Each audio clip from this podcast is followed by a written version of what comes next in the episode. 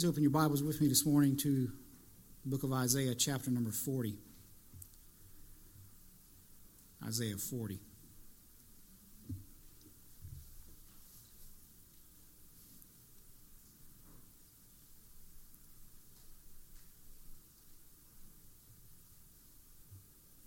Let's pray. Our Father, we ask your blessing upon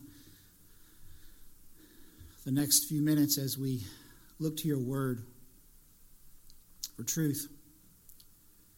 I pray, God, that my voice would diminish and that your voice will be heard through your word. Pray that you would prepare your heart, the hearts of, of all of us, each one of us, by your Holy Spirit to receive what you have to say to us today through this sacred time that you have ordained, that your word would be proclaimed so that sinners would be called to faith and that saints would be challenged, strengthened, and encouraged. We ask all this in Jesus' name. Amen. I want to thank you all for your prayers and concern for me this past week. Uh, many of you sent messages and cards and phone calls that were, were very encouraging, and, and I am grateful for your support for the past several months, I have felt an increasing burden weighing on my heart.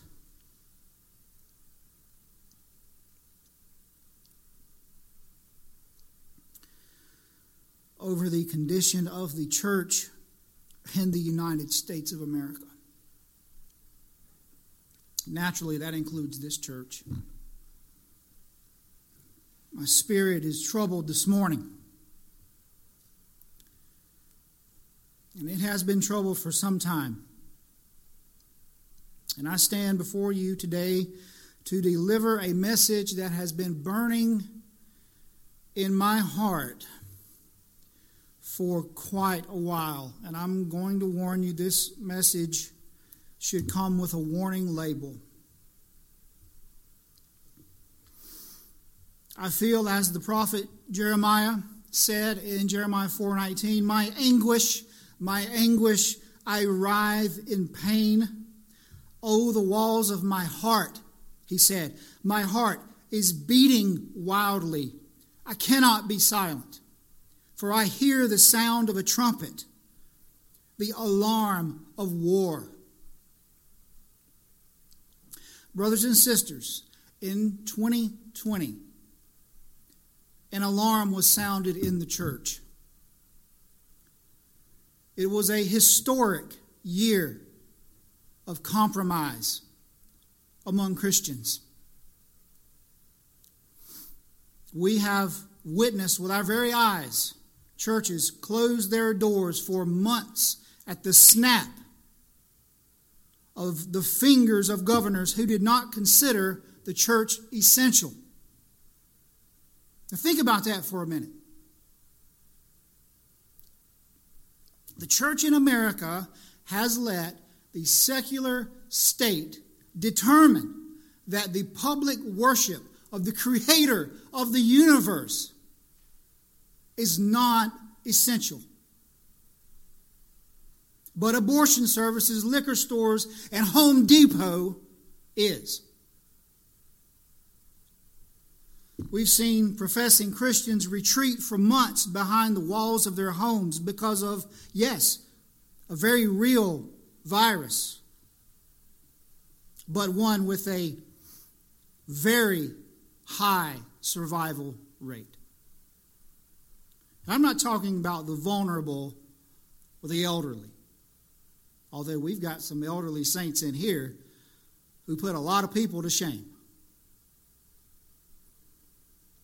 I'm talking about younger, healthy people, healthy Christians, healthy families, like one I was introduced to last week who hasn't been to church since the pandemic began. Oh, how far we've come from the early church where believers risked life and limb together with God's people.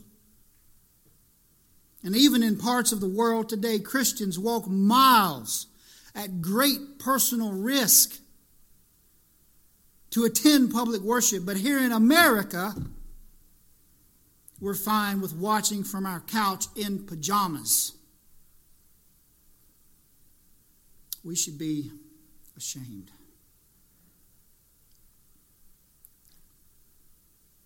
We've heard our governors tell us for months that public gatherings are dangerous.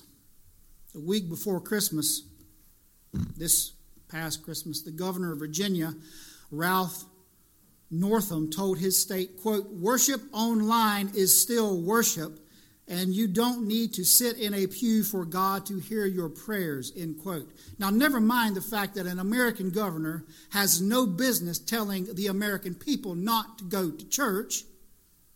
Here's the tragic reality of 2020 the church is full of professing Christians who will actually agree with what he said,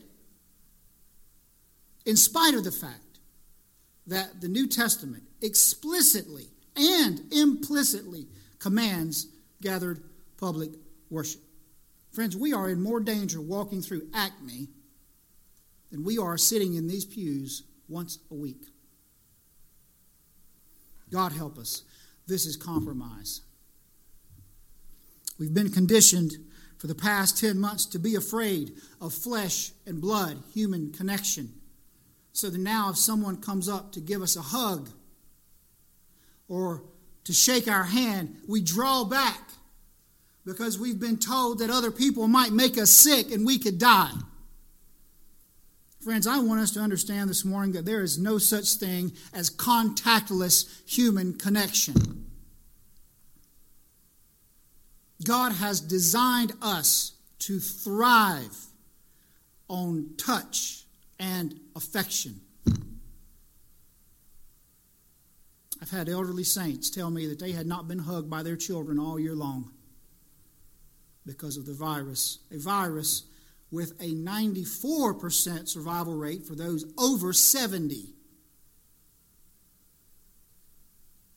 see, church, COVID may eventually go away, and God willing, it will. But there will always be another COVID. It may eventually go away, but the way that we have been conditioned to live because of COVID will never go away. It's here to stay. Because we have learned to quietly submit our lives to the unquestioned guidance and directives of the secular state instead of the Word of God. But this compromise goes far beyond the challenges of COVID 19. This is more than that. COVID 19 was the event that triggered the eruption that showed us what was beneath the surface of the church. A couple of weeks ago, Phil Vischer, you've probably heard of him. He, he was the creator of the children's cartoon Veggie Tales. Phil Vischer went online to publicly criticize those who believe in a literal six day creation. You know, that little pesky doctrine that sits at the front of our Bibles. Now, why would a Christian go online to publicly criticize other Christians who actually believe the Bible? The re- renowned Christian apologist William Lane Craig. Perhaps you've heard of him. I've talked about him before.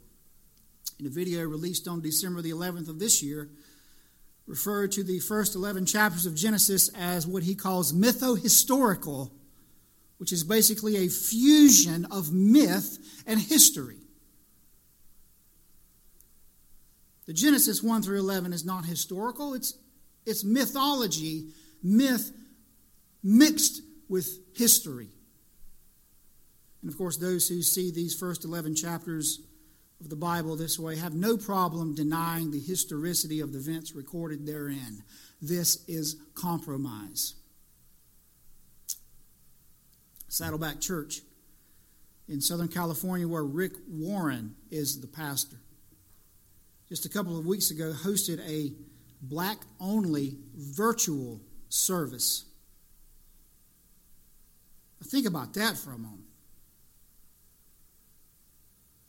In a letter sent to Saddleback's membership, Pastor Rick Warren said this quote, We want this to be a safe space for our black brothers and sisters to heal and to be fed mentally, emotionally, and spiritually by their church family heading into the new year. End quote. And Rick Warren, of course, is the author of The Purpose Driven Life, a book that has sold over 50 million copies worldwide. Woke social justice ideology has infected the church this is compromise. We could talk about the church's surrender to the demands of the LGBT movement, so that now many professing believers have no problem affirming the idea that same sex relationships are completely normal and compatible with biblical Christianity. We could talk about how many so, how so many professing Christians had no problem casting their vote for what will be the most pro-choice, pro-LGBT, and most anti-Christian administration in U.S. history. Mark that down. On and on the compromise goes. Are you troubled yet? You actually may be troubled more by what I'm saying than the fact of what I'm saying. At the core of this historic compromise is one underlying issue, and that is the abandonment of biblical authority. Friends, the church.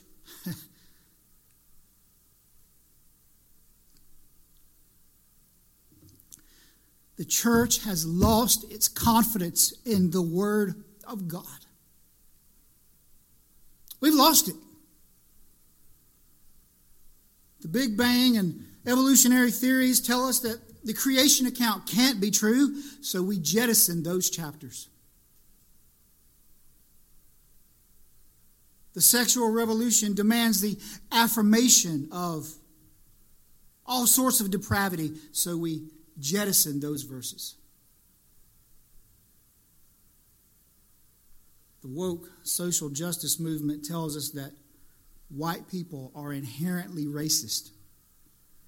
So we jettison everything the Bible teaches about the unity of the one human race and we, we jump on the Black Lives Matter bandwagon to atone for our systemic racism and, and our white privilege. The church is caving in at every cultural challenge. Why? Because we have lost our confidence in the Word of God. It is no longer authoritative, it is no longer sufficient to address the social problems and moral evils of culture.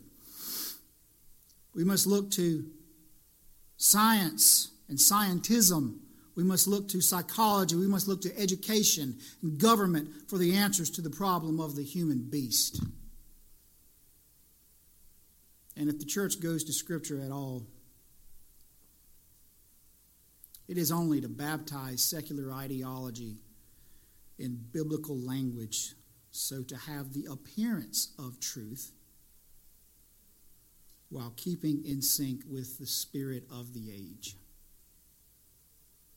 We, paint a little veneer over top of the spirit of the age. But, friends, if the church is going to remain the church, in this age of bold hostility toward Christian truth, then we are going to have to regain our confidence in this book.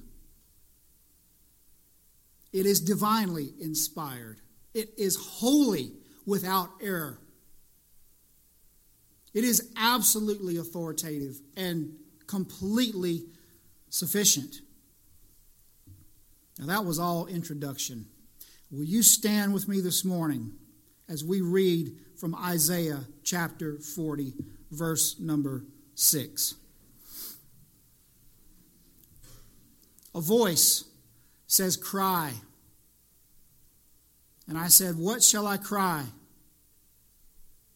All flesh is grass, and all its beauty is like the flower of the field. The grass withers, the flower fades when the breath of the Lord blows on it. Surely the people are grass. The grass withers, the flower fades, but the word of our God will stand forever.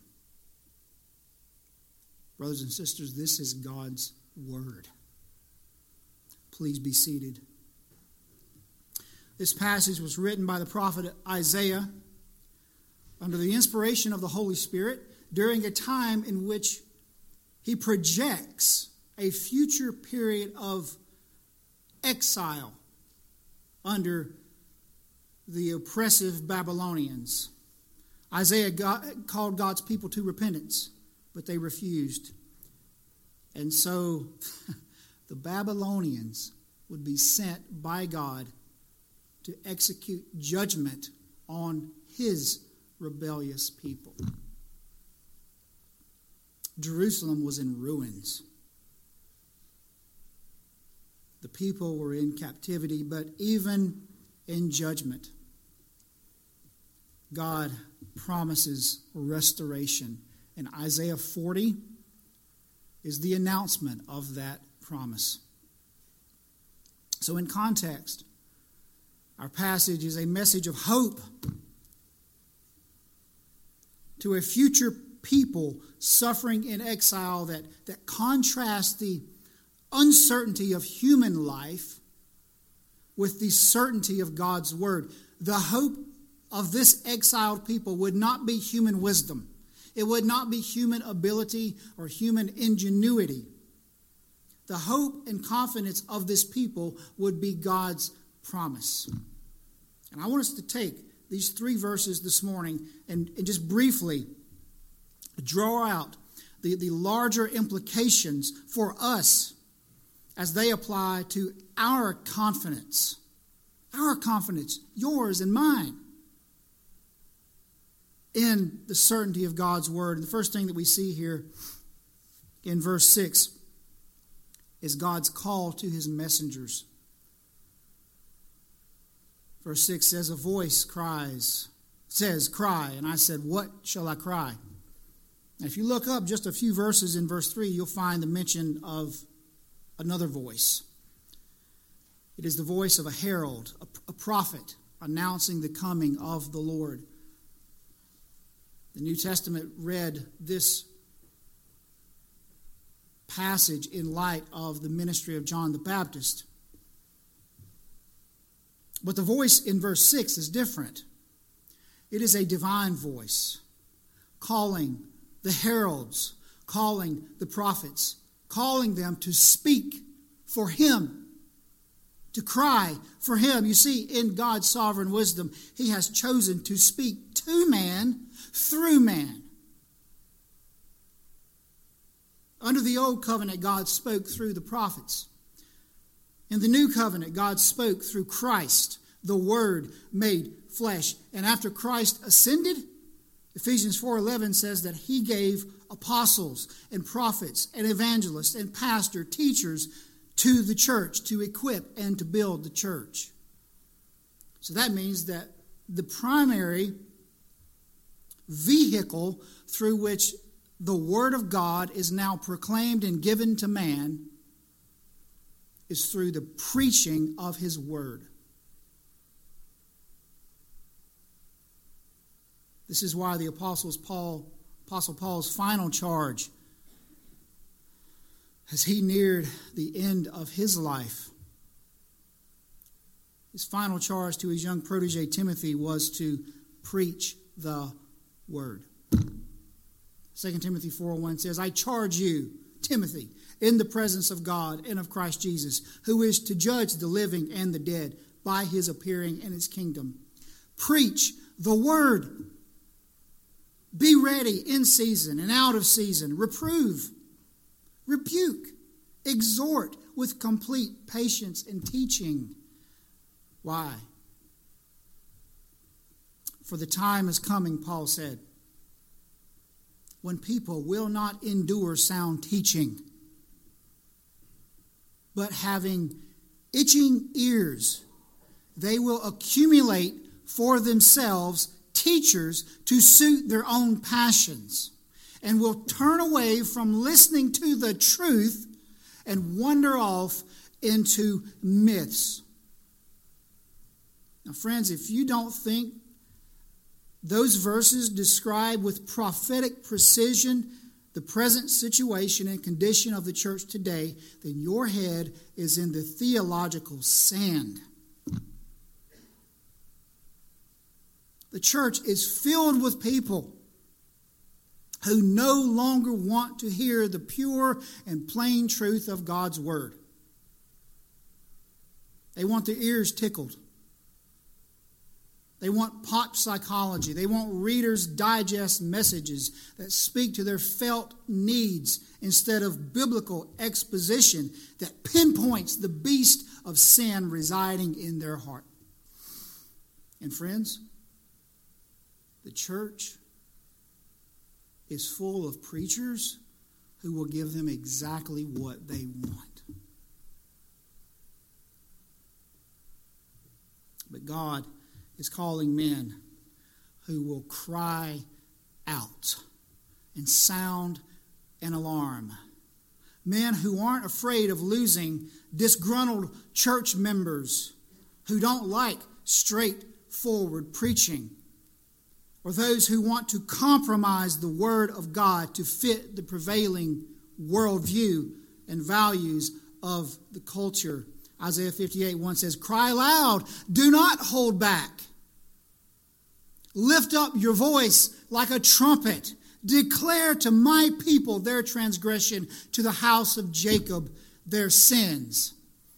God is calling for men who are confident in the plain truth of His Word and don't cave to the PhDs who explain away the miraculous claims of Scripture and who try to, who try to squeeze billions of years into the first chapter of Genesis where there is no way they fit or who try to come up with naturalistic explanations for the plagues on Egypt, such as muddy water of the Nile. I can't tell you how many commentaries I've read. Scholars with multiple degrees want to explain away the judgment of God, the miraculous judgment of God.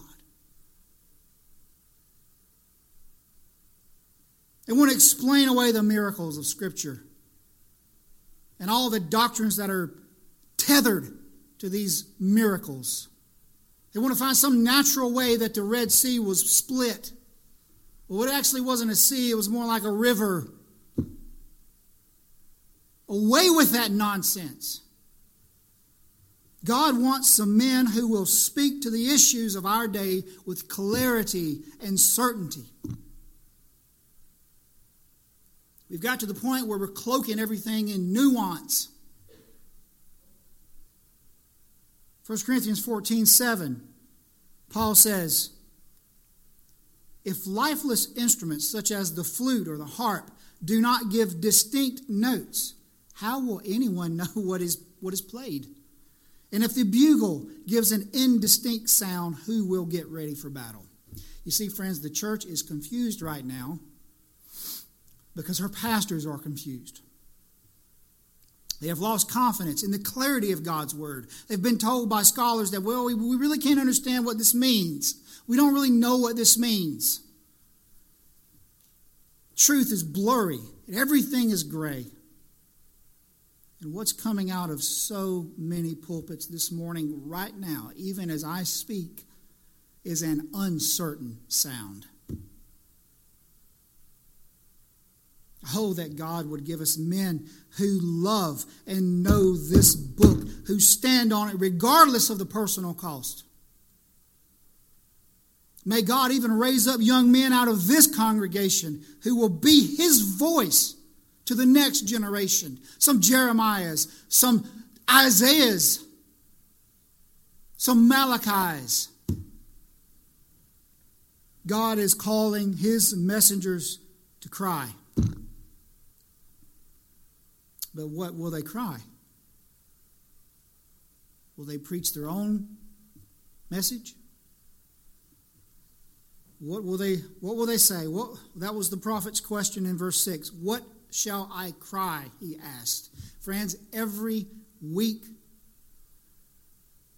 I, I, I bow before the, the presence of a sovereign God and say, What shall I cry?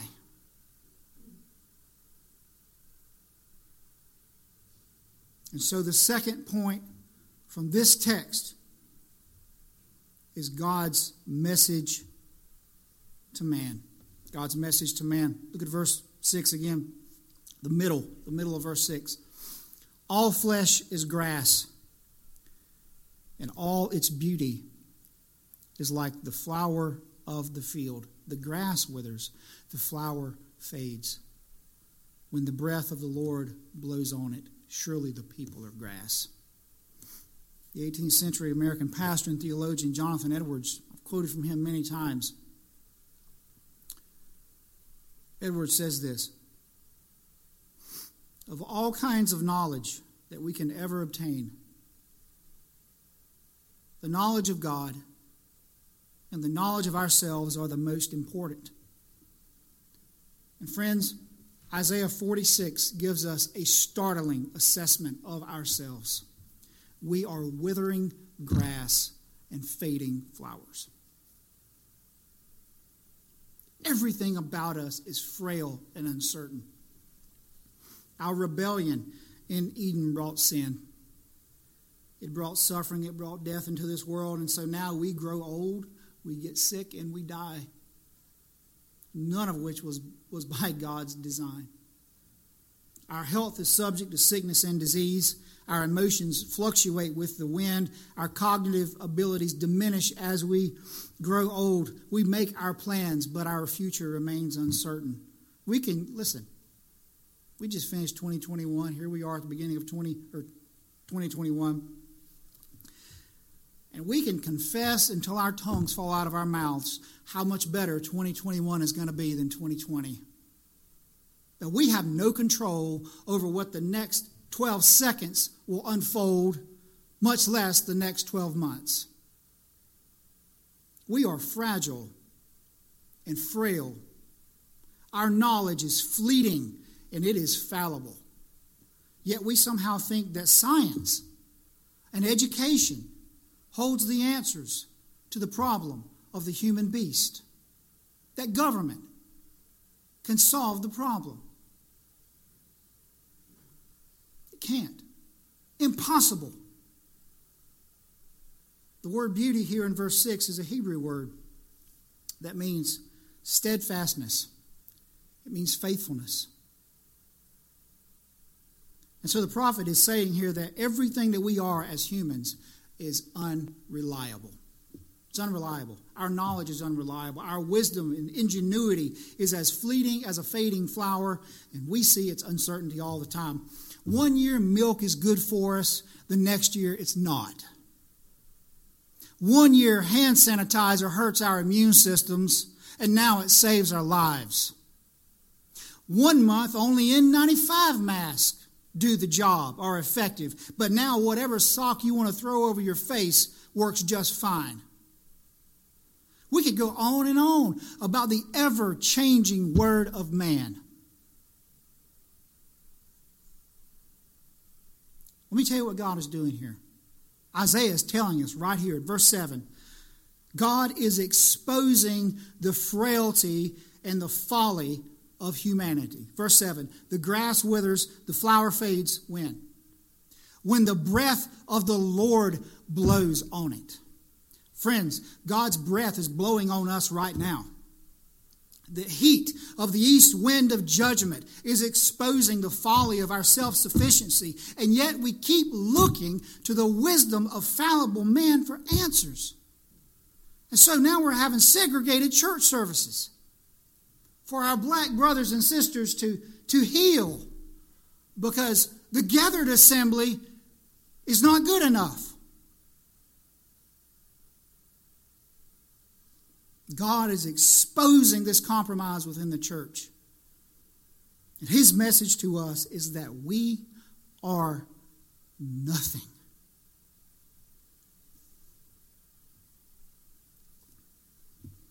Lastly, God's word stands. That's what I want to leave you with. Verse 8 The grass withers, the flower fades, but the word of our God will stand forever. And here we come to the point. Man's word is fallible, it's unreliable, it's fleeting, it's faithless. God's word stands. When every human voice has faded into obscurity, God's voice through his word will echo through the unending ages of eternity. When every claim of human wisdom and knowledge has come to nothing, God's word will outlast them all. This is why that when man says that the universe has evolved over billions of years, but God says that in six days, ordinary days, that's what the text means.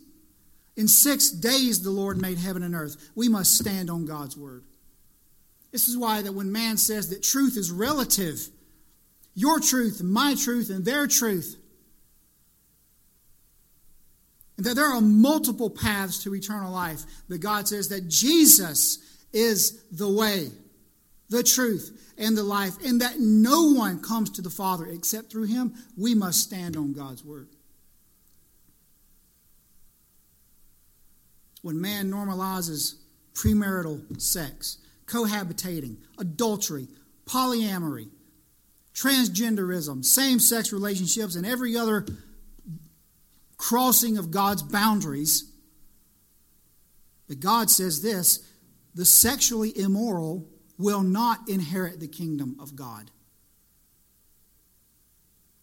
We must stand on that word. That is not hard to understand, is it? That verse doesn't require nuance. It is clear. It is plain when man says that the church cannot gather and that virtual church is the new normal. That God says, do not forsake the assembling of yourselves together.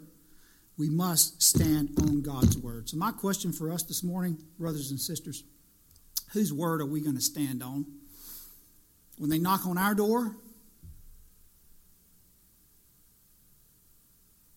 are we going to go into this year trusting in man's fallible word?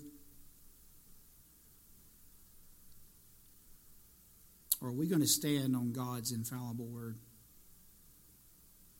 And, friends, listen, it's not that human knowledge is inherently contrary to God. It's not.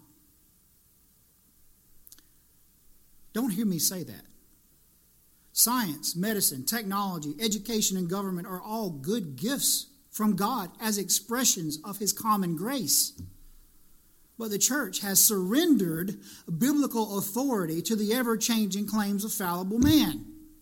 That's what we've done.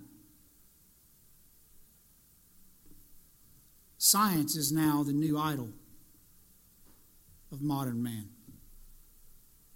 The experts are the new popes who speak infallibly. And the church has bowed the knee just like the pagan culture around us.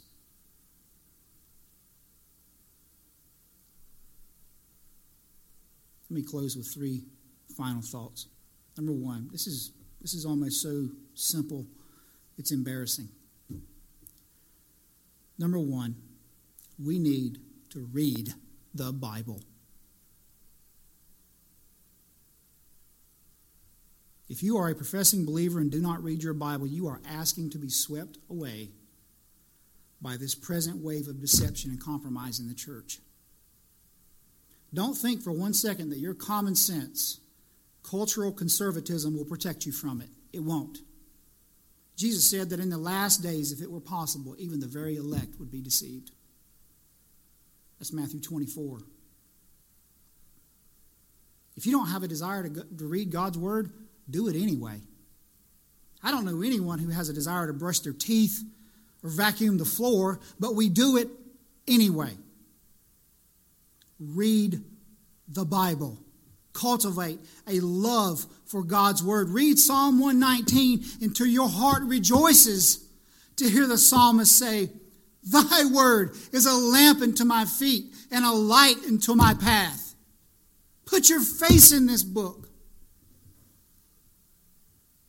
Number two, we need to filter everything that we see and hear in the world around us through the grid of the authority and the sufficiency of Scripture.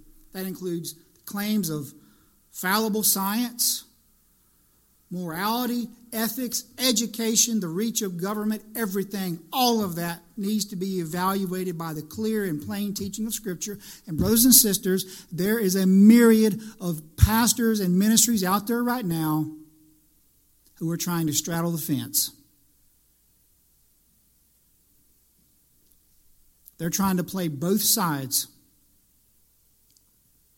They want, they want to retain the respect of the academy out here in the world, and they want to appear to be standing on the truth of God's word here in the church. It doesn't happen that way. Filter what they are saying. And so that, that brings me to my third, my third practical, whatever you want to call it.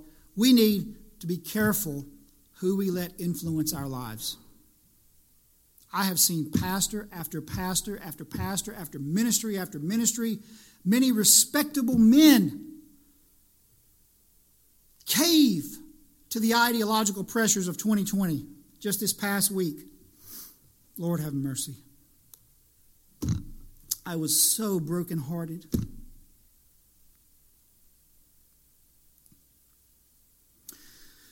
To see yet another ministry that I once highly respected, that I, that I highly recommended. They embraced the woke social justice movement.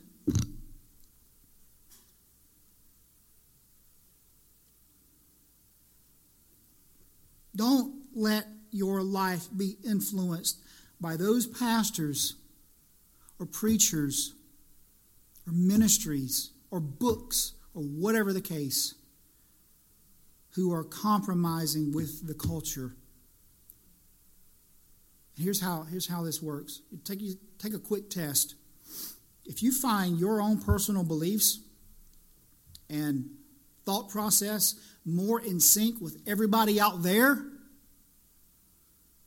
you, you're probably already compromised. We are the fish who swim against the flow. We are the ones who are on the narrow way. We are not taking the broad way.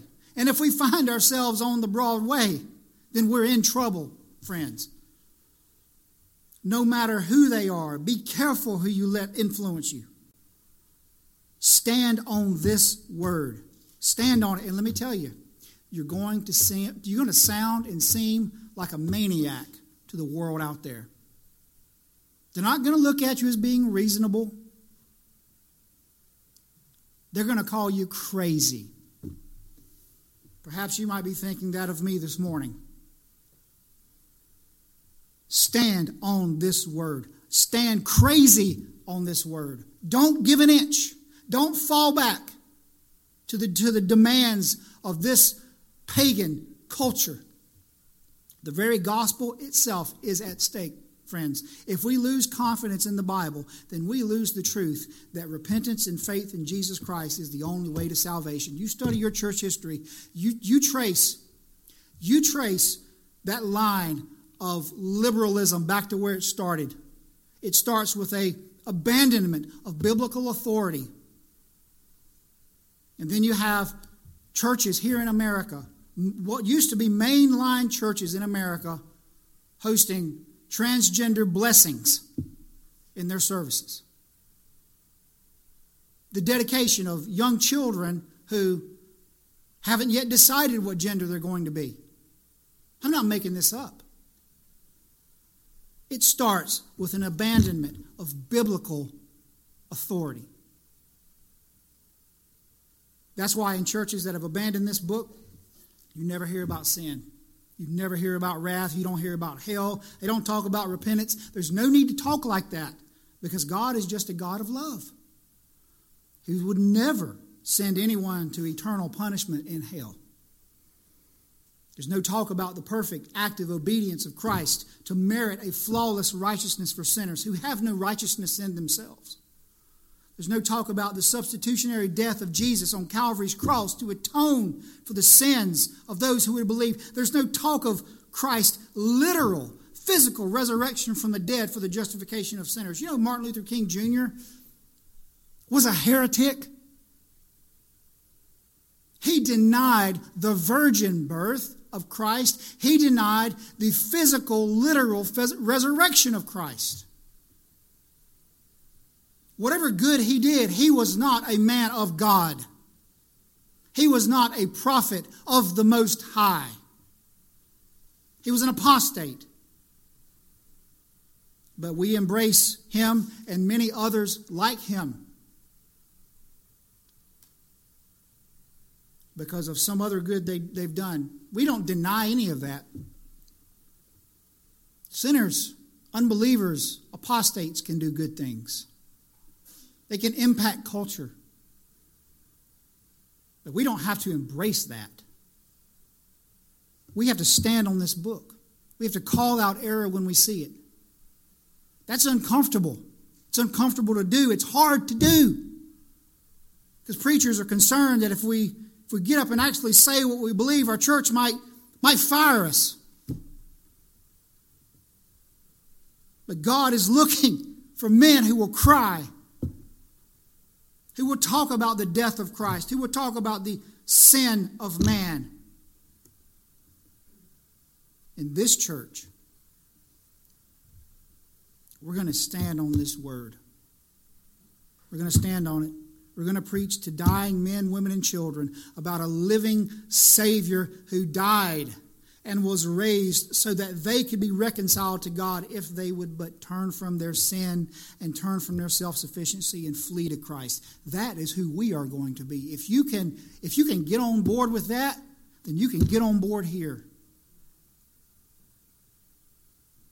To those who are here this morning or maybe you're watching online, and you do not know if you are right with God. All this I'm talking about this morning just seems like the ravings of a madman. You don't know that your sins have been washed away by the pure blood of Jesus Christ. Oh, friends, turn to Him today. Abandon your sin, abandon your self righteousness, abandon your trust and your confidence in fallible man. Believe on Christ. And to my brothers and sisters in this church, let us turn aside from confidence in the uncertain, ever changing word of fallible man.